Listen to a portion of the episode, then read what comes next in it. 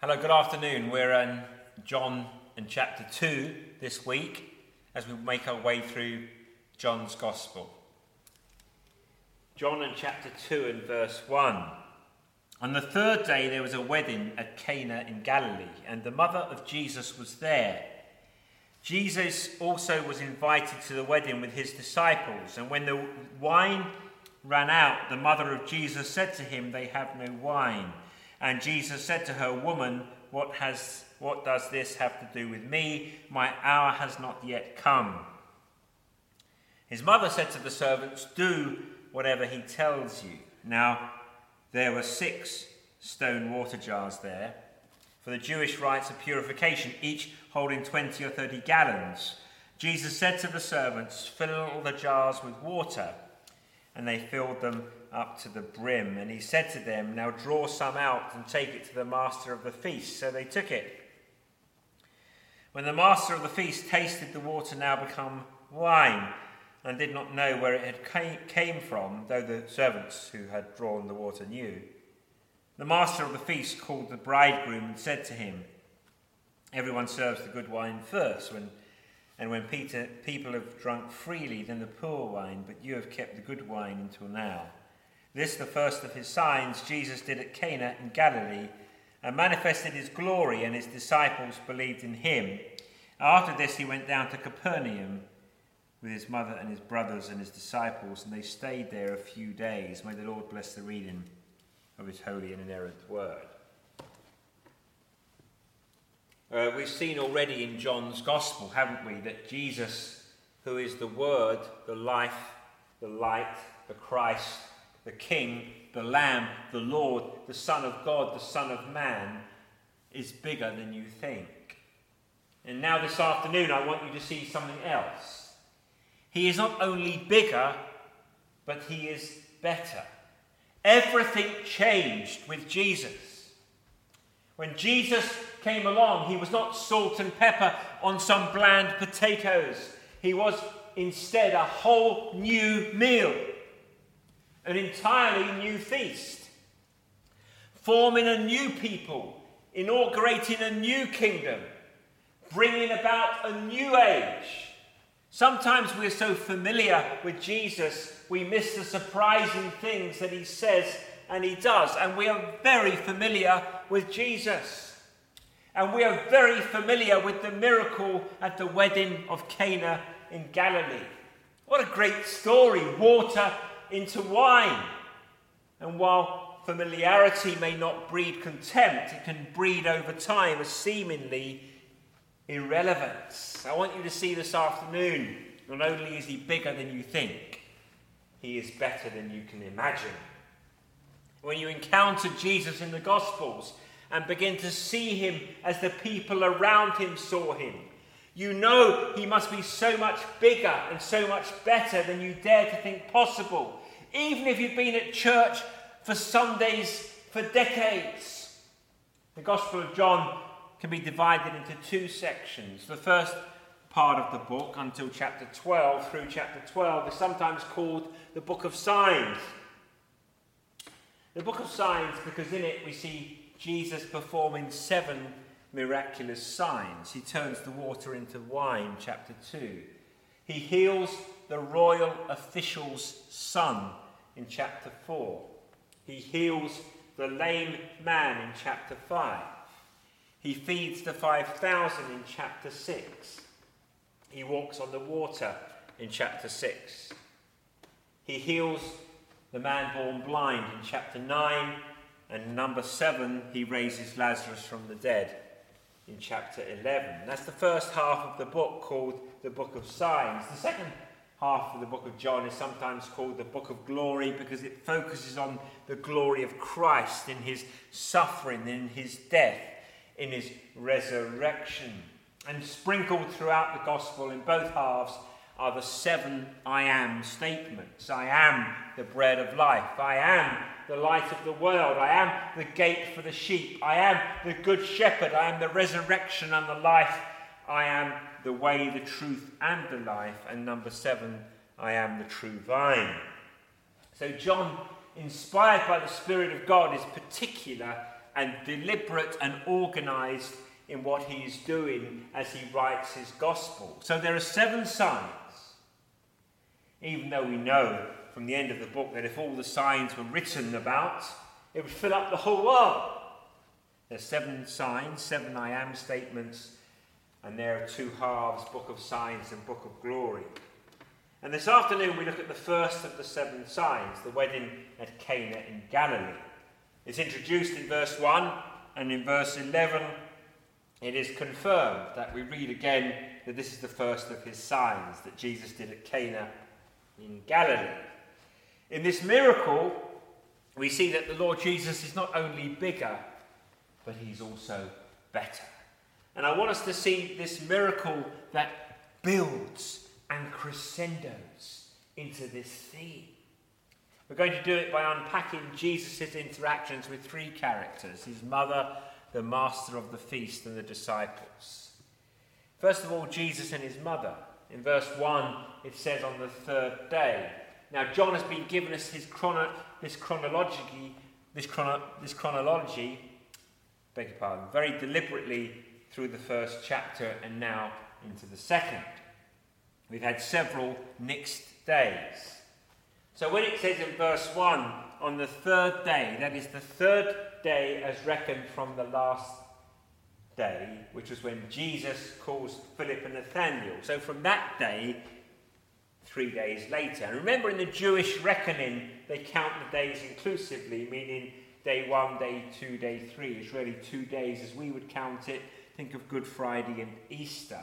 On the third day, Jesus rose from the dead. So counting Friday as the first day, Saturday as the second day, Easter Sunday as the third. So this is two days later as we would count it. We'll come back to that at the end because I think that is very significant.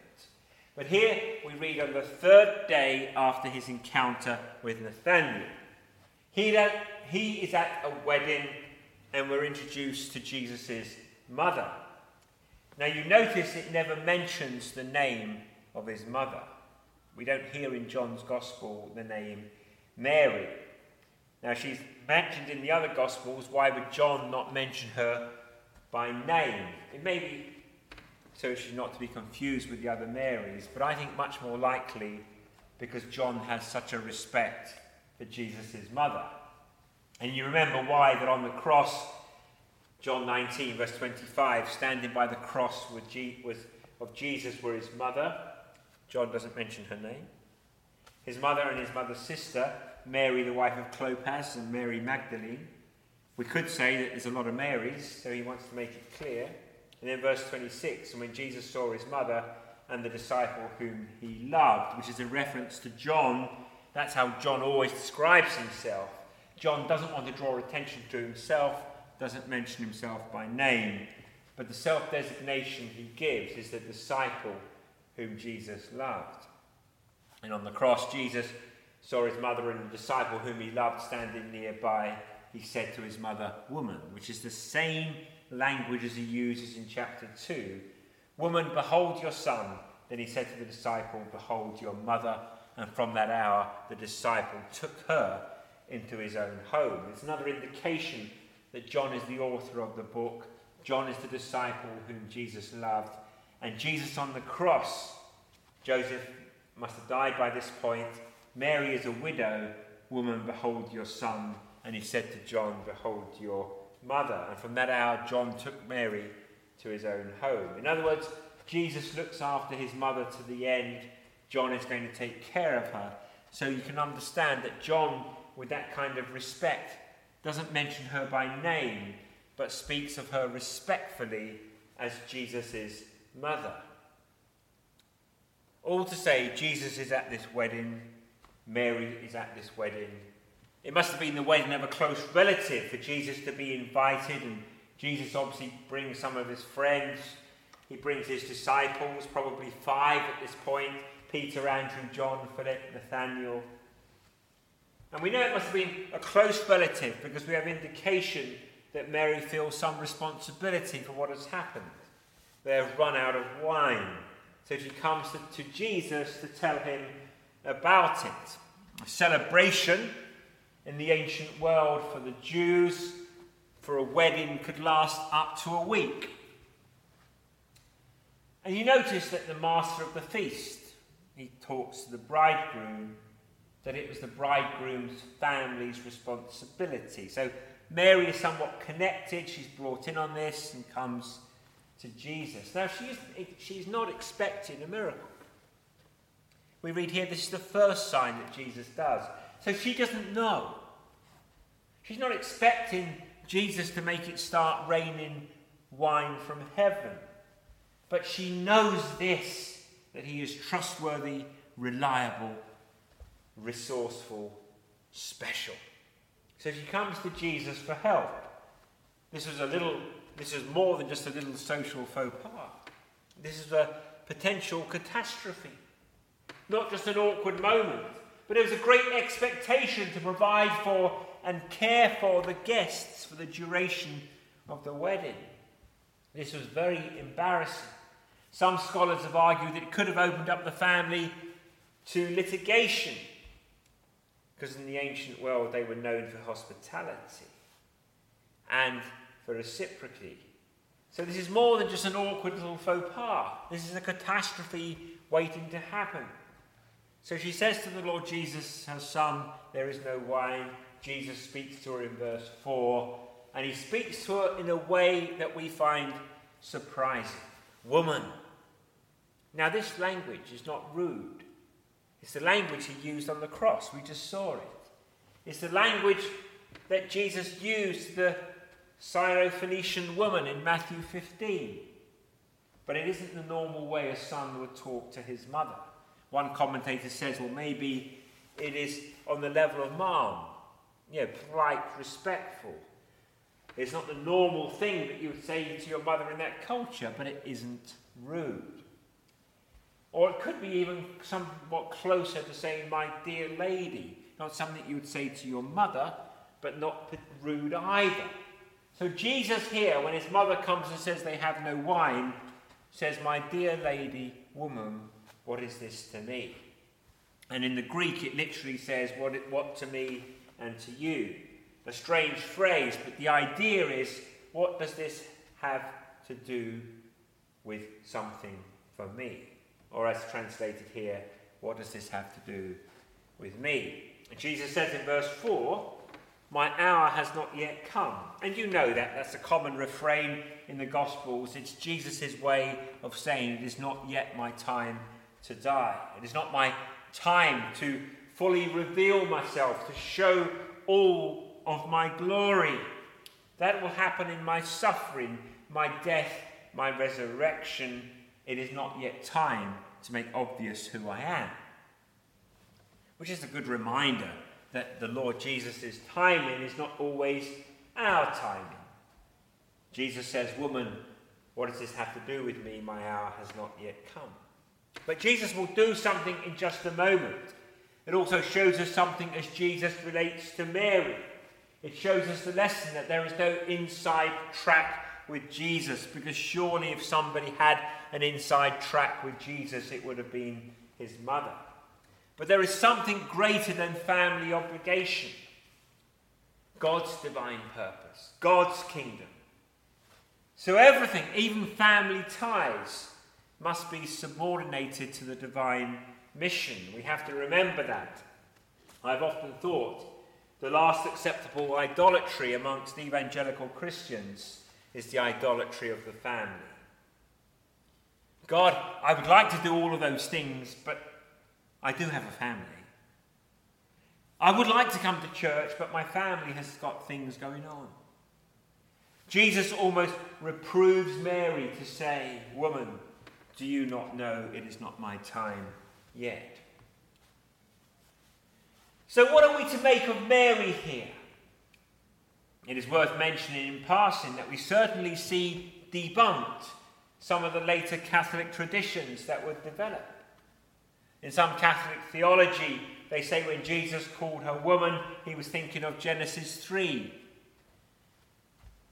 or the woman in Revelation, but other women in the Gospels are called woman by Jesus. So this isn't Jesus giving a particular designation to Mary. Other Catholic theology says that Mary is the mediatrix, a mediator.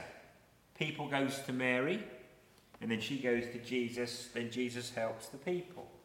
So maybe we go to Mary and we work through Mary, she gets what we want from Christ. And that doesn't work either. Because Jesus is almost reproachful of his own mother. And secondly, what about all the other Gospels when somebody says, I have a daughter who is sick, I have a son who is dead, my brother Lazarus is dead, and Jesus helps, and there is a miracle. Are they all mediatrix as well? And we also see at the end of this passage, verse 12, that it refutes the notion that Mary was a virgin for the rest of her life, her whole life. Catholic tradition, people assert the perpetual virginity of Mary to elevate her to some kind of exalted divine status. But we here see here clearly that he went with his mother and his brothers, which could also include brothers and sisters. The point being is that there were siblings in the family, which is why Matthew 1 25 says Joseph knew her not until she brought forth a son. Jesus is referred to as Mary's firstborn. So Mary had other children with Joseph. So we can set aside these Catholic notions about Mary. But we want to be honest because this is a positive portrayal of Jesus' mother. She is stopped a bit short, but she says with an expression of faith in verse 5, and I love this verse. His mother said to the servants, Do whatever he tells you.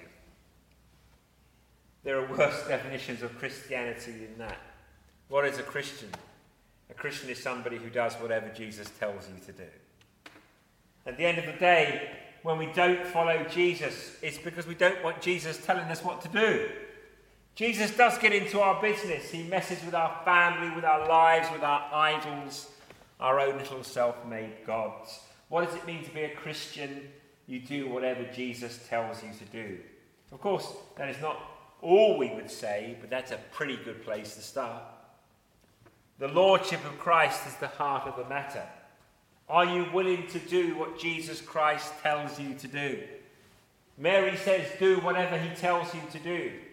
And until you get to that point, it's just working on behavior, behavioral modification. Could you just shape up? Could you do this? This is what the Bible says.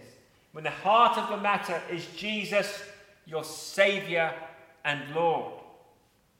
Are you willing to do whatever He tells you to do? Because that what it, that's what it means to be a Christian. Mary expresses loyalty and some burgeoning faith.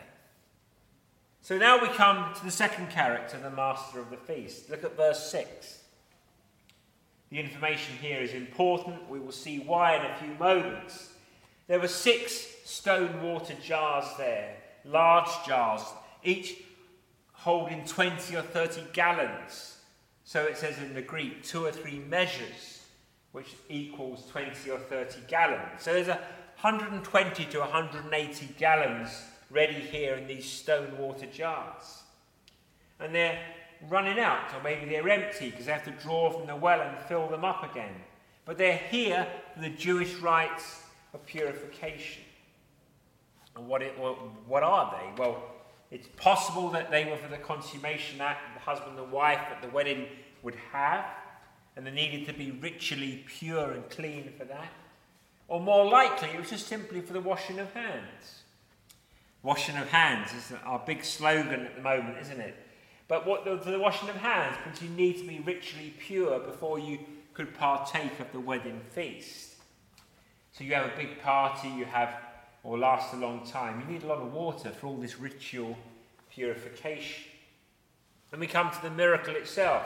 Verse 7 Jesus said to the servants, Fill the jars with water, and they filled them up to the brim. And interestingly, we don't know exactly when or how the miracle took place, but we know that sometime between drawing the water from the well putting it in the jars, and asking the servants to draw from the jars and bring it to the master of the feast, somewhere in all of that, the water became wine.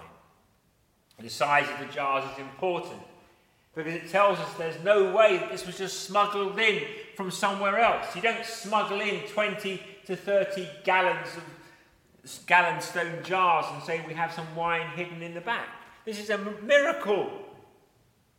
Let me say a word about the wine. It was alcoholic wine. In verse 10, the master of the feast understands you serve the good wine first, and then when people have drunk freely, then you bring out the poor wine because they don't notice any more. You can't say this is unfermented grape juice. I am personally a teetotaler, but I don't say that every Christian has to be a teetotaler. We see here, and from plenty of passages in the Old Testament, where wine is described as a gift from God. That there is a proper place to drink alcohol when you're legally of age and to do so in moderation. There's just no way around the fact that Jesus' first miracle is turning water into wine. To go from there to saying Christians should never drink alcohol takes a massive amount of gymnastics. John Calvin said, When God daily gives us a large supply of wine, it is our fault if his kindness is an excitement to luxury. Don't blame God for the gift. It is true that wine was watered down. It would probably be two or three parts water to one part wine. When the Old Testament uses the language of strong drink, there is wine and then strong drink. Strong drink was of higher alcohol content, probably more what we would think of as wine today. But it was different, but it was alcoholic nonetheless. It was considered a great gift, as we will see in a moment. And now notice what, how amazed, what, what, what actually amazed the master of the feast when he spoke to the bridegroom. Look at verses 9 and 10. You're very familiar with this miracle as I am. And you think, what did impress the master of the feast? Now, it was not the quantity, although it was simply amazing to have 120 or 180 gallons of wine. That's some wedding gift that Jesus was giving to the couple. The family maybe was too poor. Maybe that's why they'd run out of wine. Jesus is giving them quite the gift. It's not the transformation, though that's what we normally focus on. The miracle that we look at is water becoming wine with all its grapey qualities and fermenting. That's quite amazing. You just can't leave water out and it becomes wine. It just doesn't happen. So we're amazed by the transformation, but that's not what amazes the master of the feast. Have you notice? What amazed the master of the feast? As I was studying this again, I saw with fresh eyes because I'm so prone to think the miracle is water into wine. But the miracle, what amazed the master of the feast, is that the wine was so good. The wine was so good. Verse 10 Everyone serves the good wine first, and when people have drunk freely, then the poor wine. But you have kept the good wine until now. The master of the feast is speaking to the bridegroom he doesn't know where this came from. He's saying, Your family is amazing. You've kept the good wine until now. So the miracle, as he understands it, is this is the best wine. Wine in the Bible is the expression of the good life. It is the expression of God's favour, like dwelling under your own vine and fig tree is an expression of prosperity, and having wine flowing is an expression of lavish goodness. We would say steak and lobster or Haagen-Dazs. He's amazed at how good the wine was. The wine is better than I thought possible. This isn't what I was expecting. It is far better. Now, there is even something more going on here than meets the eye. Remember, I said at the beginning that John is so careful, so deliberate at how he lays things out. You don't just um, by accident get seven signs, seven I am statements. John is clearly doing something here with the number seven. It's a biblical number, it's completion, creation. Now remember what day we're on. Because why, in these first two chapters, does John take the time to say, this day, the next day, and the next day? Unless there's something significant about the days. So look at John 1 1 to 18, the prologue. That's the theology. The ministry His verse that starts in 19 to 28. We see introduced to John the Baptist. So that's day one. Day one in the life of the early ministry of the Lord Jesus Christ. Then, verse 29, the next day, day two. Verse 36, the next day, we're on day three. Tracking with me? Verse 36, the next day, day three. Now, before we go to verse 43, you have to see that there's another interesting demarcation that John gives us. Because go to verse 39, chapter 1. He said to them, Come and see. And they came and saw where he was staying, and they stayed with him that day. It was about the tenth hour. Why give that information? Well, we, clearly he was there, but why did John say suddenly what time of day it was? Because John wants us to notice that it's the tenth hour, which is 4 p.m. Now, near the equator means you're getting near to the end of the day. So they stay with Jesus by implication until the next day. We're on day three, they stay with Jesus into day four. And then we get into verse 43 the next day, the next day after they'd spent the night with, at Jesus' accommodation, because it was getting late in the evening. So now we're on day five, and then we come to verse 1 on the third day. They count the days inclusively. Remember Good Friday and Easter two days later. They were on day five in chapter one, and now five, six, seven. So, what do we have in chapters one and two? A perfect week. A perfect week in the life of the early ministry of Jesus. The seven days. Now, I'm not saying that this is, this is the Sabbath. The Sabbath probably happened in between, between the end of chapter 1 and chapter 2, which is why we're not reading of anything happening here on the Sabbath. But the seventh day, as it is reckoned in this week, suggests something significant. It suggests, just as we began the book in Genesis, we have Genesis on the brain. In the beginning was the Word, and the Word was with God. We expect here in the, in the beginning God, but instead we have in the beginning the Word. And now, just as we would have in Genesis, God is creating with his seven day creation week. Now we have the Word with his initial seven days of the new creation. Jesus doesn't create in his miracles, not ex nihilo. What he does is he transforms. He multiplies loaves and fishes. He takes water and turns it into wine. He makes something new which is a picture of what is happening here. This isn't creation ex nihilo, out of nothing, but taking what is and shaping and transforming and announcing it as new. In other words, the Messiah has come. The joyous messianic wedding feast has arrived. Something new, new creation with Jesus the choice wine of the gospel is replacing the worn out water of the Jewish ceremonies. You see all those wonderful connections, the gospel.